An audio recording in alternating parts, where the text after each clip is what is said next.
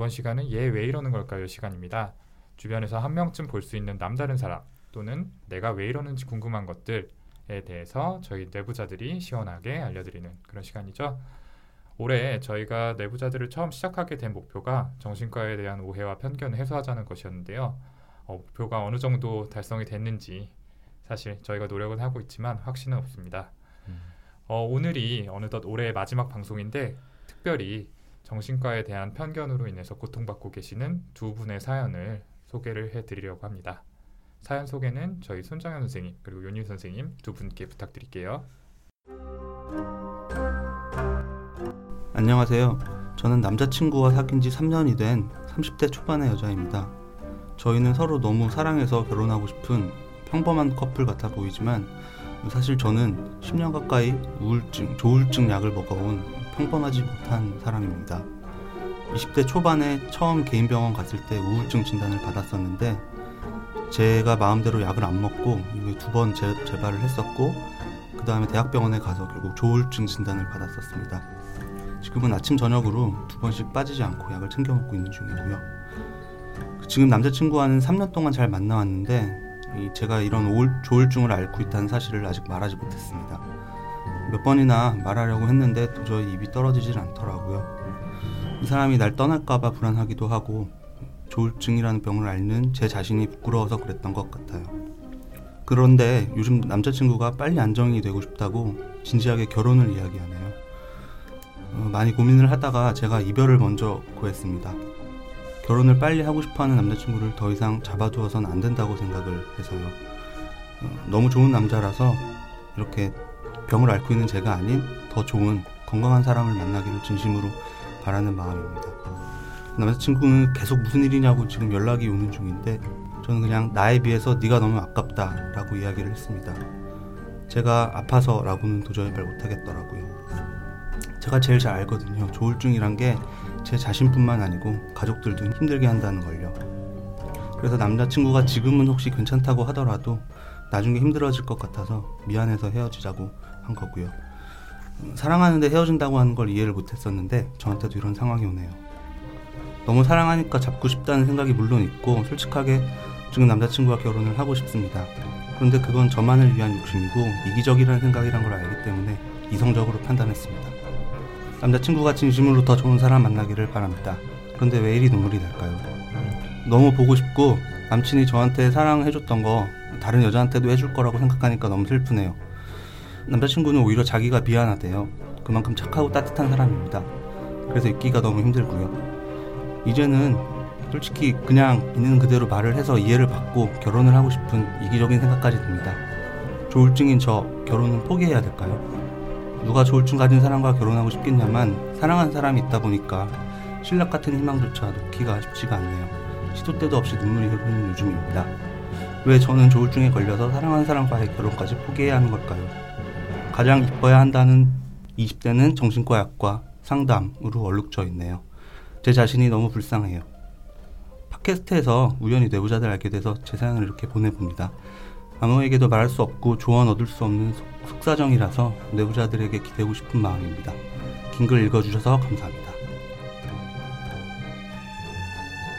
저는 다름이 아니라 2년째 교제 중인 남자친구가 있어요. 오래 만나다 보니 미래도 생각하게 되는데요. 저는 이제 제가 우울증 약을 평생 먹어야 한다는 데는 큰 부담이 없어요. 오래 걸렸지만 이제 저는 그냥 받아들이게 되었거든요.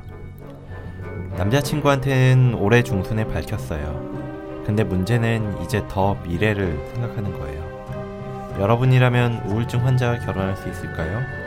늘 그 부분이 자신이 없어요. 또한 배우자 쪽 집안에는 밝히고 싶지 않은데 그래도 되는 걸까요? 최근에는 제가 이 팟캐스트를 남자친구한테도 추천해서 들으라고 했어요. 같이 들으면서 제 상태에 대해서도 이야기도 하고 약을 꾸준히 먹도록 도와주기도 하고 병원도 같이 가주는 좋은 남자친구인데 그 이상을 생각하면 자신이 없어요. 그리고 임신 중에는 약을 끊어야 한다는데 그런 것들도 어른들이 알게 되면 싫어하실 것 같고요. 혹시 임신과 수유 기간 동안 제가 더 심해질까 스스로도 걱정이 되거든요. 우울증 환자 결혼할 수 있을까요?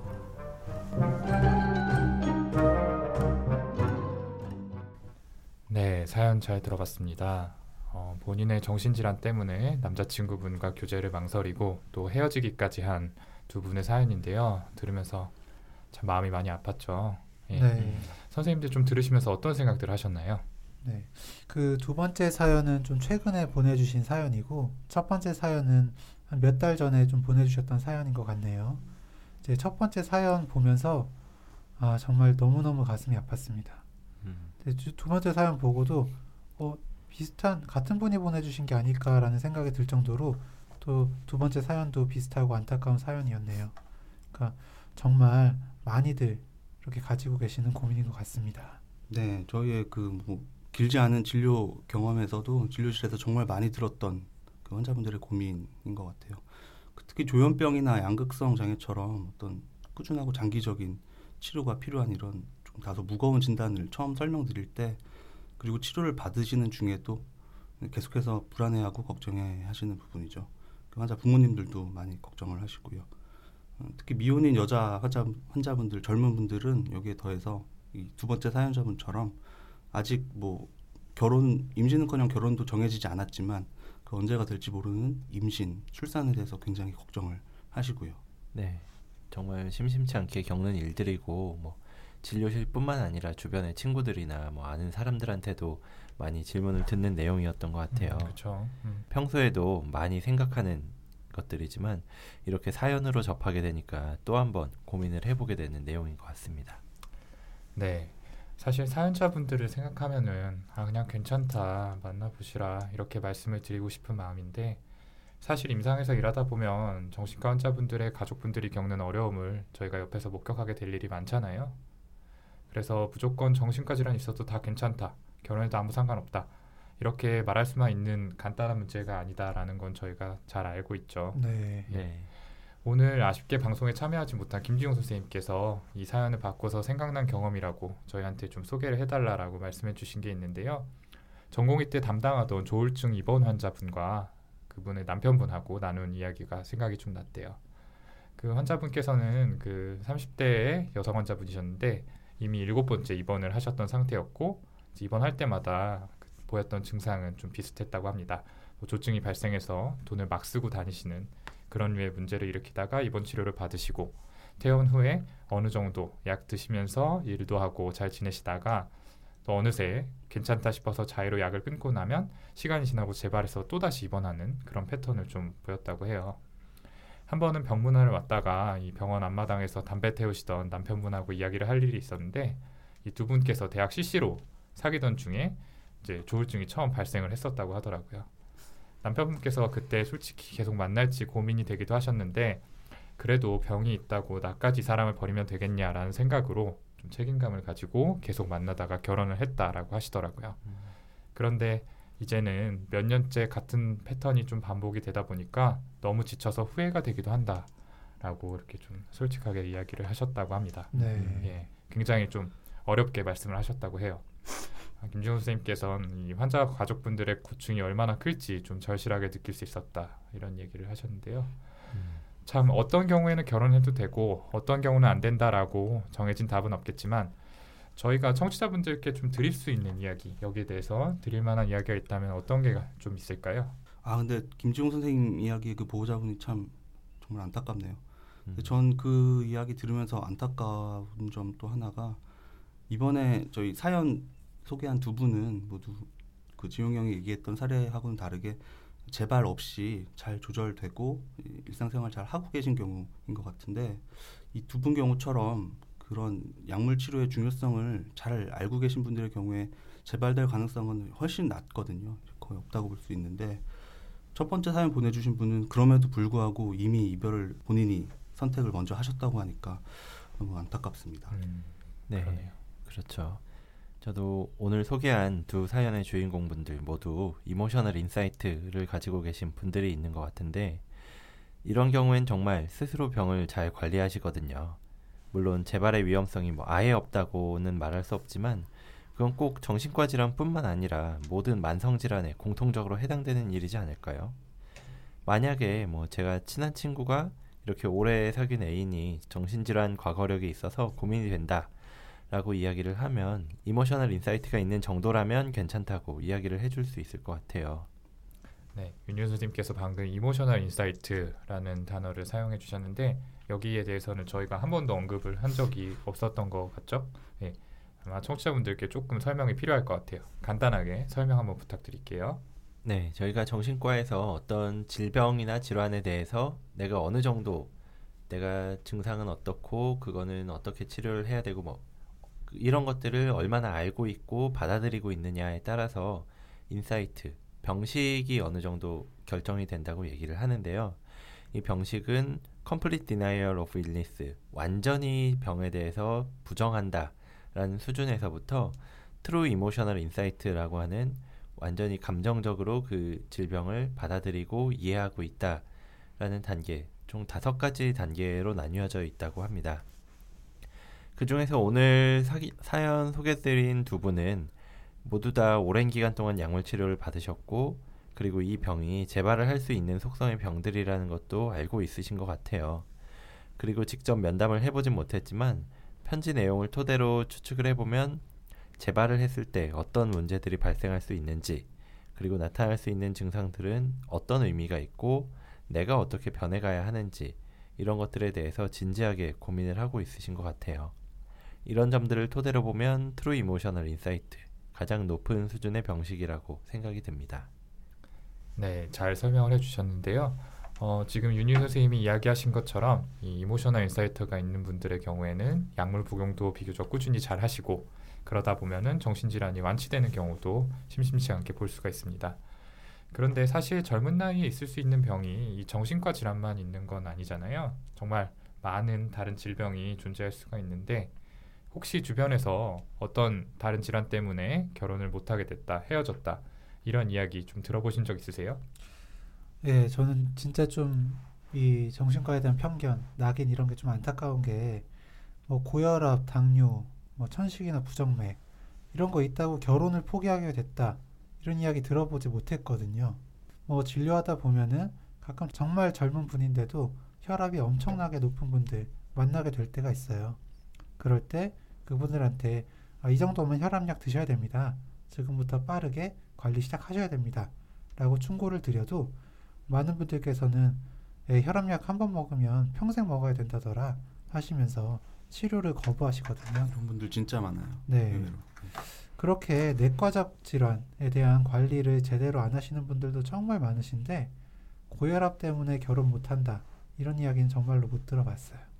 저는 오히려 그분들이 정말 결혼을 해도 되는 상대방인지에 대한 고려도 필요하다 생각을 하거든요. 맞아요. 어떻게 보면 병식이 없어서 조절을 안 하고 지내시다가 갑자기 언제 어떤 문제가 생길지도 모르니까요. 음. 그러한 분들에 비하면 이제 오늘 사연의 주인공들은 자신의 질병을 정확히 이해하고 건강을 잘 챙기시잖아요. 그래서 추후에 문제가 생길 가능성이 그리 높지 않다고 저는 봅니다. 네, 음, 맞습니다. 이분들의 뭐 남자친구분들이나 그 가족분들도 이분들하고 혹시 말씀을 나누실 기회가 생긴다면 그럼 저희가 지금 소개한 뭐 emotional insight나 그런 전문적인 지식으로는 생각 못 하시겠지만 아, 이, 이 사람이 이 병에 대해서 이해가 높고 관리를 할 의지와 능력이 있는 사람이구나 느끼실 거예요, 아마. 음. 음, 그런데도 불구하고 이렇게 정신과 질환이 있다는 것만으로도 막 결혼을 포기해야 되고 먼저 헤어지자고 말을 하는 어, 이런 인생의 소중한 부분들을 포기까지 해야 되는 거는 어, 역시 사회적 편견, 낙인이 너무 심하기 때문이라고 생각을 할 수밖에 없습니다. 맞습니다.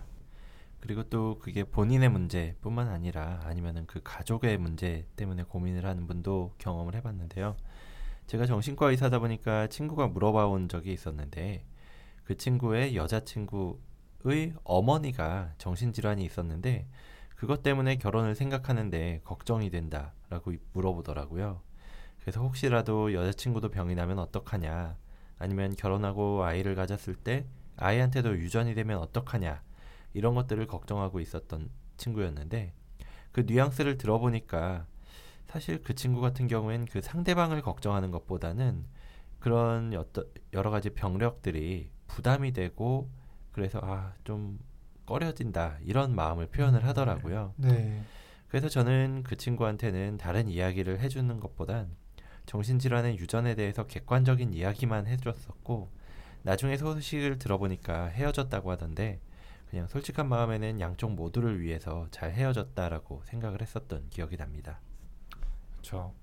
윤유 선생님 이야기를 듣다 보니 저도 생각나는 게 있는데 저도 친한 친구가 이 정신과 질환으로 약을 복용하고 계시는 여성분하고 좀 좋은 관계로 발전하게 됐다라고 하면서 저한테 만나도 될까 이렇게 조언을 구해온 적이 있어요. 근데 정말 뭐라고 대답을 하기가 좀 어렵더라고요. 아, 그러게요. 예. 음, 분명히 잘 관리가 된다면 얼마든지 안정적으로 잘 지낼 수 있다는 거는 알지만 다른 한편으론 또 그렇지 못한 사례들을 보게 되니까 이제 그런 부분들이 자꾸만 좀 떠오르더라고요. 네. 예. 음, 그래서 결국에 의사로서 답을 듣고 싶냐 아니면 친구로서의 답을 듣고 싶냐 이렇게 좀 제가 되물었더니 그냥 웃으면서 아, 내가 마음 가는 대로 할게 이렇게 이야기를 하더라고요. 어, 그게 벌써 몇 년 전의 일인데 지금도 아주 둘이 잘 만나고 있습니다. 음. 이제 그 모습을 볼 때마다 망설였던 저 자신도 역시 편견이 좀 있었던 것 같아서 친구를 만날 때마다 좀 부끄러운 마음이 들더라고요. 네, 이렇게 사연과 또 저희의 개인적인 경험들에 대해서 좀 이야기를 나누고 있는데요. 참 이런 이야기를 나눌 때면은 정신질환 그리고 정신질환을 가진 분들에 대해서 사회적 편견이 아직까지 크게 존재하고 있구나라는 생각이 들어서 저희가 여러 차례 말씀드렸지만 참 안타까운 마음이 많이 듭니다. 그렇다면 오늘 사연의 주인공 분들 그리고 비슷한 처지에 계실 많은 분들에게 좀 드릴 만한 조언이 있다면 어떤 게 있을까요? 네. 전 좀 드리고 싶은 말씀이 주치의한테 좀 찾아가셔서 배우자들 그 사람하고 같이 내원하시는 거예요. 그러니까 음. 그래서 같이 좀 설명을 들으시는 거죠.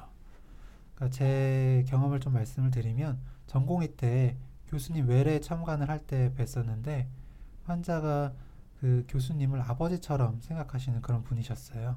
그러니까 워낙 청소년 때부터 쭉 진료를 받아오신 그런 분이셨던 거죠. 그래서 그런지 교수님도 환자분을 되게 애틋하게 생각하고 그러셨어요. 그래서 진료실에서 이제 말씀을 나누시는데 정말 이제 장인이 그 사위한테 이야기하듯이 그 환자분의 상태나 예우 이런 거에 대해서 설명해 주시고 또 이렇게 결혼시켜서 내가 잘 사는 사람 정말 많이 봤다 이렇게 말씀을 해 주시더라고요. 그래서 되게 안심하고 이제 웃으면서 나가시는 모습을 봤는데 그 환자의 상태를 가장 정확하게 아는 사람에게 객관적인 정보를 전달받고 또 그 뒤에 스스로 결정할 수 있는 기회를 주는 게 맞다고 생각합니다. 실제로 그렇게 설명을 받으시는 분들이 정말 많거든요. 네, 그 교수님이 환자분 결혼식 줄에도 서시고 했을 네, 거예요. 맞아요. 네. 음. 네. 그이 사연 속 주인공분들 이제 한 분 같은 경우는 이미 헤어지시기는 했지만 어쨌든 두 분이 모두 남자친구에게 본인의 병력을 알리는 걸 두려워하고 계셨잖아요. 여기에 대해서는 이걸 알려야 된다라고 생각을 하시나요? 뭐 정답은 정해져 있는 것 같아요. 알려야 되죠. 뭐 음. 당연히 뭐 처음 관계를 시작할 때 뭐 알린 필요까지는 없겠지만 뭐 결혼을 한다거나 음. 깊은 관계로 발전을 하게 되면 결국엔 알리는 것이 필요하고 그것이 좋은데 결국엔 시기와 방법의 문제인 것 같고 정답이 있는 문제는 아닌데 저도 제일 먼저 생각나는 건 본인이 오랫동안 치료를 받았던 그 주치의 선생님과의 그 면담에서 그 방법을 좀 상의를 해보시고 필요하다면 직접 도움을 받는 것도 괜찮다고 생각을 합니다. 네. 네. 저도 알려야 된다고 생각을 해요. 근데 그게 꼭 정신과적 질환이라 그런 건 아니에요. 그러니까 앞에서 예로 들었던 고혈압이나 당뇨처럼 지속적으로 조절해야 할 필요가 있는 질환이라든지 아니면은 크게 수술을 받았던 아니면은 받아야 하는 그런 질환이라면 결혼 전에 충분한 대화를 통해서 그 배우자 될 사람이랑 공유가 되어야 한다고 생각을 하거든요. 그렇죠. 네. 결혼 후에 기본적인 신뢰 관계를 위해서라도 꼭 필요하다고 생각을 아 합니다. 그렇죠. 네. 맞습니다. 그리고 저도 알려야 된다고 생각을 하는데 그 이유 중에 또 한 가지 중요한 게 이 정신질환이 발생하고 재발이나 아니면 악화되는 원인에서 bio psycho social 생물, 정신, 사회적 모델을 고려를 하고 있어요. 그 중에서 이 부부 관계라는 거는 이 세 가지 영역에 모두 영향을 줄 수 있다고 하는데요. 부부 관계는 당연히 직접적으로 사회적인 요인에 포함이 되고 뭐 가족의 단단한 지지가 없고 나를 이해해주고 그러지 않으면은 그게 스트레스로 작용을 하고 그래서 재발을 하는데 꽤 큰 영향을 줄 수가 있거든요.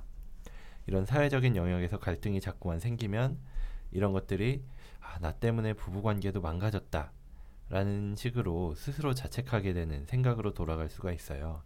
그래서 오늘 첫 번째 사연자분의 편지에서도 나에 비해서 네가 너무 안, 아깝다. 이런 이야기를 했다고 하셨는데 글쎄요. 아, 정말로 서로 사랑하는 사이고 남자친구가 먼저 결혼을 하고 싶다고 이야기한 걸 보면 뭐 누구 하나가 더 잘나고 누구 못나고 이런 건 아니라고 좀 생각이 들긴 하는데 나에 비해 네가 아깝다. 난 못난 사람이다. 이런 식으로 생각을 하게 되는 건 그 다음 영역인 사이콜로지컬 심리적인 요인에 영향을 주는 것이 될 수 있겠습니다. 거기에 마지막으로 한 가지 더 해서 이 우울증과 조울증은 약물 치료하고 그 유지가 재발 방지에 꽤 중요한 질병인데 가족이 잘 알고 약을 챙겨주는 게 분명히 도움이 됩니다. 실제로 진료실에서도 많이 듣는 말이 뭐 정신과 약 그만 먹고 네가 이겨내라 이런 말을 가족들한테 많이 듣는다는 분들이 있는데 정말 많아요. 그렇죠. 그거 들으면은 진짜 환자분들이 아, 진짜로 먹지 말까? 막 이런 생각을 하게 되는 경우가 종종 있다고 하더라고요. 네, 사실 그런 마음이 조금이라도 있는데 그거를 이제 그렇죠. 네. 그쪽 그쵸. 마음을 확 이제 지지를 해줘 버리면 그쪽으로 가게 될 수밖에 없죠. 그렇죠. 그러니까요.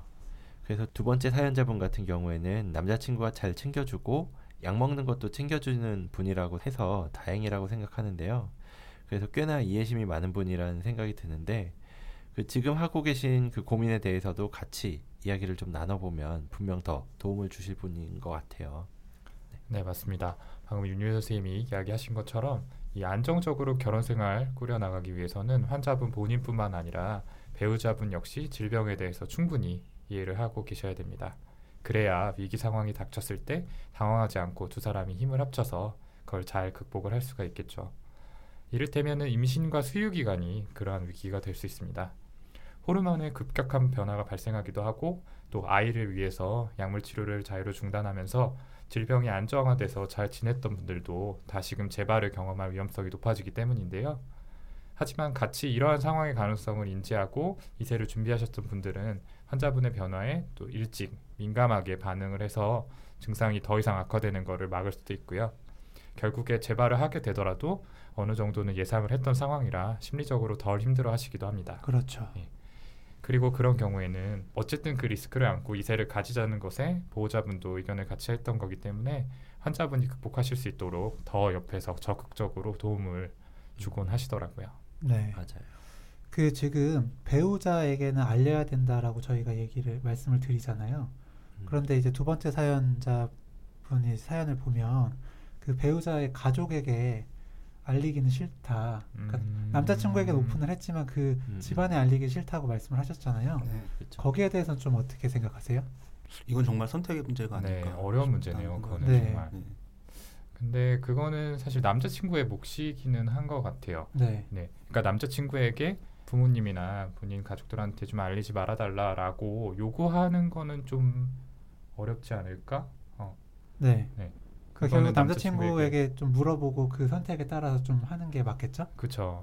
맞아요. 제 생각은 그렇습니다. 네. 뭐제 생각에도 그거는 두 분이서 이야기를 하면서 결정을 해야 될 거라는 문제라고 생각을 하는데 왜냐하면 뭐 다른 문제 같은 경우에도 가족과 또 이 결혼이라는 게 아직 우리나라에서는 가족의 두 가족의 결합이라고 생각하는 그 인식이 많잖아요. 그리고 그걸 완전히 무시할 수 있는 것도 아니고요. 음. 그래서 두 사람이 결정을 해서 아 이거는 알리자 가족한테 알리자라고 결정을 한다면 그러면은 거기에 음. 따르는 거고 아니면은 아 일단은 알리지 말자 큰 문제가 있기 전까지는 그냥 음. 우리 둘만 안고 가자라고 하면은 그건 그대로 따르고 그렇게 결정을 두 분이서 하시는 게 좋을 것 같아요. 다만 중요한 거는 아까 뭐 아이를 가졌을 때 약을 끊는 문제나 뭐 이런 것들에 대해서도 이야기를 했었는데 그 문제는 의학적인 소견도 분명히 포함이 돼야 될 거기 때문에 네. 주치의 선생님한테 꼭 이야기를 하시는 게 중요하다고 생각을 하고요.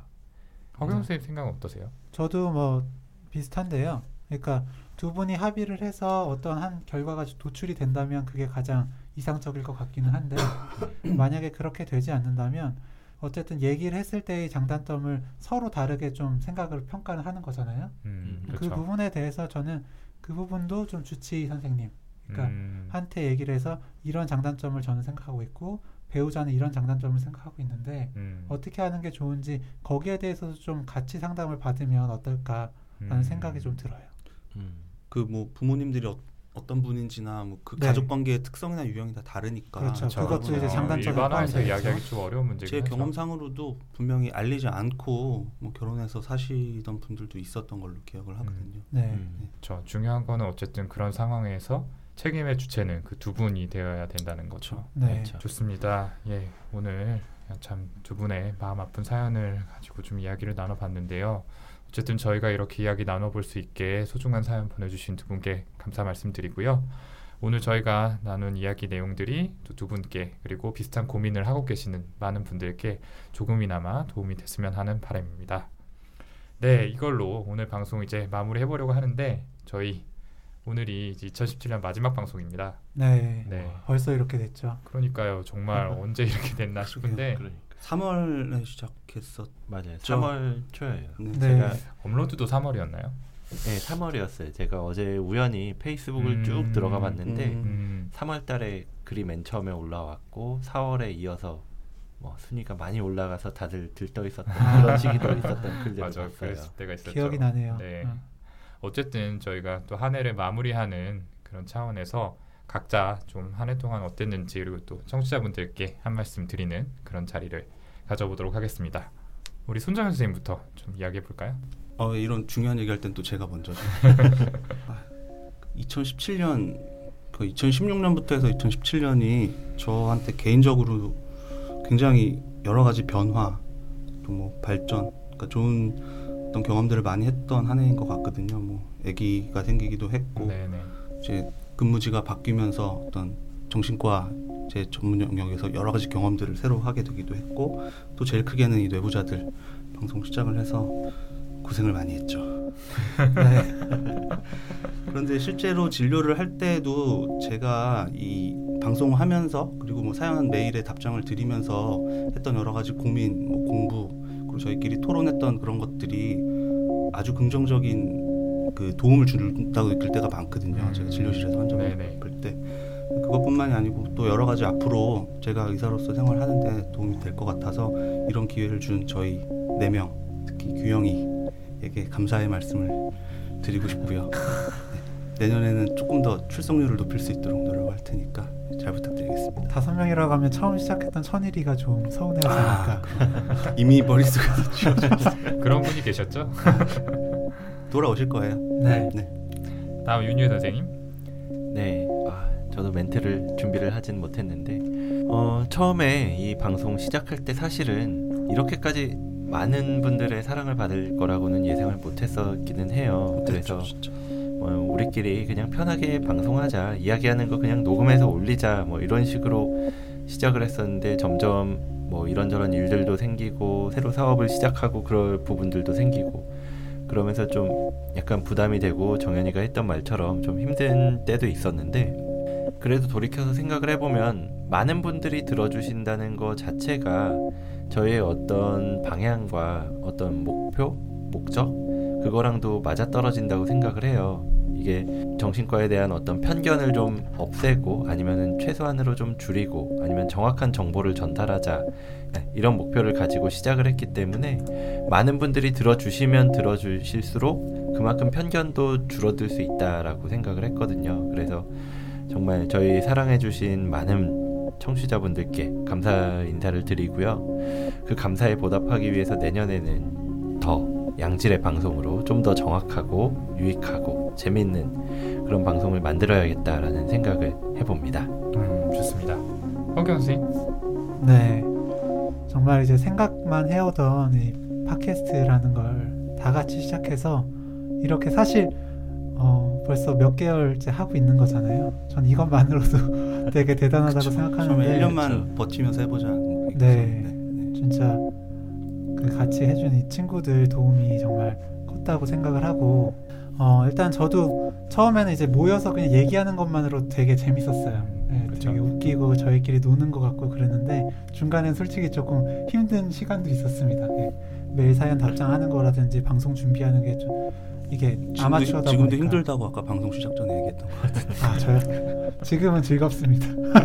즐거운 부분이 조금 더 커졌던 것 같고요. 네 그리고 어, 저희 방송을 조금 사랑해주신 이유가 한 가지 사연이나 뭐 한 가지 질환을 가지고도 여러 명이서 얘기를 하는 그러니까 다양한 관점을 조금 말씀을 드리는 게 장점이지 않을까라고 생각을 했었는데 그건 저한테도 좀 도움이 많이 됐던 것 같아요. 그러니까 저도 환자를 사실 볼 때 제가 그냥 계속 보던 방식으로만 좀 보던 게 있었는데 네. 아이 친구는 이렇게 좀 생각을 하고 이렇게도 좀 접근을 하는구나 라는 걸 좀 많이 배웠던 것 네, 같고 맞아요. 그리고 정신과 지식도 이제 방송 준비하다 보면 많이 찾아보게 되잖아요. 그런 부분도 좀 많이 도움이 됐던 것 같습니다. 네.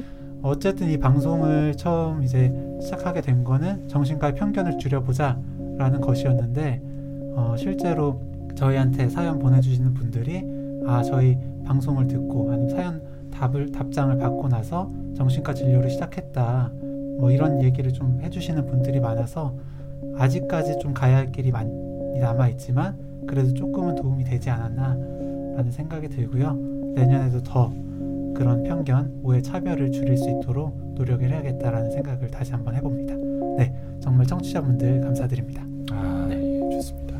이제 제가 마무리 멘트 하기 전에 김지웅 선생님께서 또 전해달라는 메시지가 있어서 제가 대신 대독하도록 하겠습니다. 어, 올해 마지막 방송에 참여하지 못하게 되어서 정말 아쉽습니다. 이제 새로 개업한 병원도 좀 정리가 되고 오늘은 정말 오려고 했는데 아쉽게도 시간이 맞지 않게 되었고요. 모든 청취자분들 정말 한 해 동안 너무 감사했고 내년에도 더 많은 분들께서 저희 방송 들으실 수 있도록 열심히 하겠습니다. 라는 말씀을 전해 오셨습니다. 별 내용 없고 뭐 네. 개업했다는 게 포인트인 것 같긴 한데 뭐 과로에 되게 근데 좋네요. 다시 한번 올해 마지막 방송인데 못 가서 진짜 아쉽네 하면서 우, 울음표시 네. 같이 해주셨어요. 네, 많이 아쉬워하고 있다는 거 뭐 그것만 기억해 주시면 될 것 같고요. 어, 저도 뭐 여러 친구들이 이미 중요한 이야기들 해줬는데 비슷한 마음이고 저 개인적으로는 최근 몇 년이 조금 힘들었어요. 굉장히 좀 정체되어 있다는 느낌, 내가 앞으로 나아가고 있지 못하다는 느낌 때문에 좀 힘들 때가 많았는데 이 내부자들을 하면서 다시 한 발자국씩 앞으로 나가기 시작했구나 라는 생각이 들어서 참 기분이 좋을 때가 많았습니다.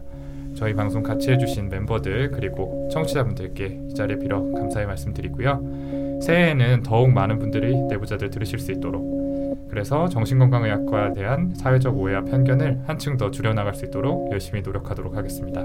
2017년 한 해 동안 보여주신 성원에 진심으로 감사드리고요. 2018년에도 아까 윤희 선생님이 말씀하신 것처럼 더욱 더 양질의 재미있고 유익하고 좀 많은 분들께서 공감하실 수 있는 그런 컨텐츠를 만들어 보도록 하겠습니다. 예, 이걸로 23-2화 예, 왜 이러는 걸까요? 시간 마무리 짓고요. 저희는 2018년에 다시 찾아뵙도록 하겠습니다. 감사합니다. 감사합니다.